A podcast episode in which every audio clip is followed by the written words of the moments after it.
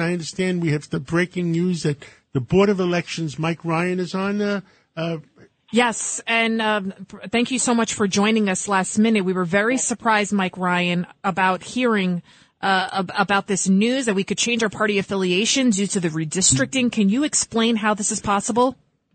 Yes, this is actually uh, breaking news. We just received guidance today from the State Board of Elections.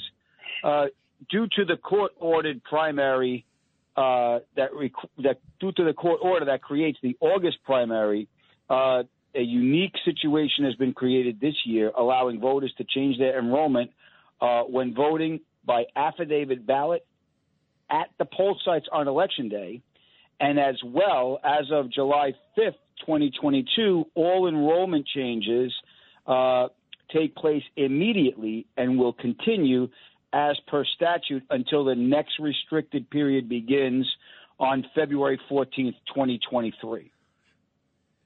so, so what does that mean? That means if you have, uh, like uh, Craig Eaton, you are a common sense Republican that'd like to see a common sense Democrat in in in election. Talk to us about it. Talk to Mike Ryan about it. What do you So I, I could change my registration on August 23rd, and then I have up until February of 2023 to change my registration back to a Republican. So I and thousands of other people on August 23rd can become Democrats to and you can vote for common sense. We can vote Democrats, for common sense Democrats. because I know that the Brooklyn uh, uh, Democratic Party is at war with itself. Yes.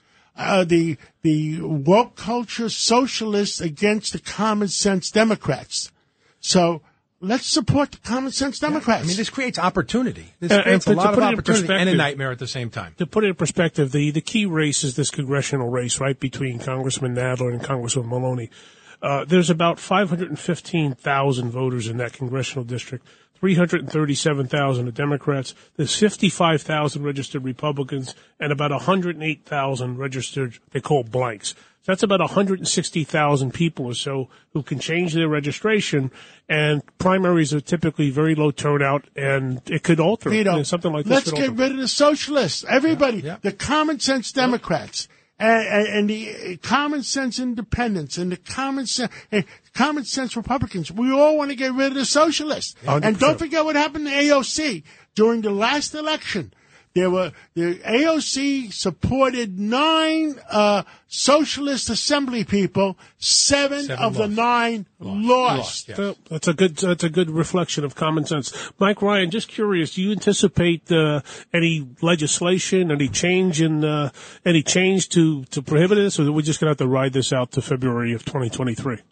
It sounds like we're just going to have to write it out because we received the guidance on the change of enrollment for the August 23rd uh, primary from the State Board of Elections today. Uh, so it that's a signal to me that there's probably not going to be uh, any additional changes. Mike, this is Craig Eaton. I mean, this creates so much, so much craziness out there because this applies to all of the, the what is it, the Senate and the congressional races. You have It two races. You have the the Senate and the Senate. And the state That's senate, the State so Senate it applies to all the states. So, so if you're a candidate, if you're a, if you're a moderate Democrat right now, and you're being challenged by a woke or a socialist Democrat, you just get all your friends who are Republicans, change their registration before August 23rd, vote you in, and then they change their registrations back. I mean, I I would be very surprised if there's not an order to show cause on the table at some point between now and August 23rd. I hope not. Uh, I hope not, but I would be very surprised if not. There may very well be, but uh, Mr. Eaton, as you know, we don't get involved in the in the hardcore political aspects of the process. Right now, that's the current state of the law, and that's Yeah, the yeah. guidance that we have from the State Board of Elections. You know, I feel bad for you guys because this is going to be a paper nightmare.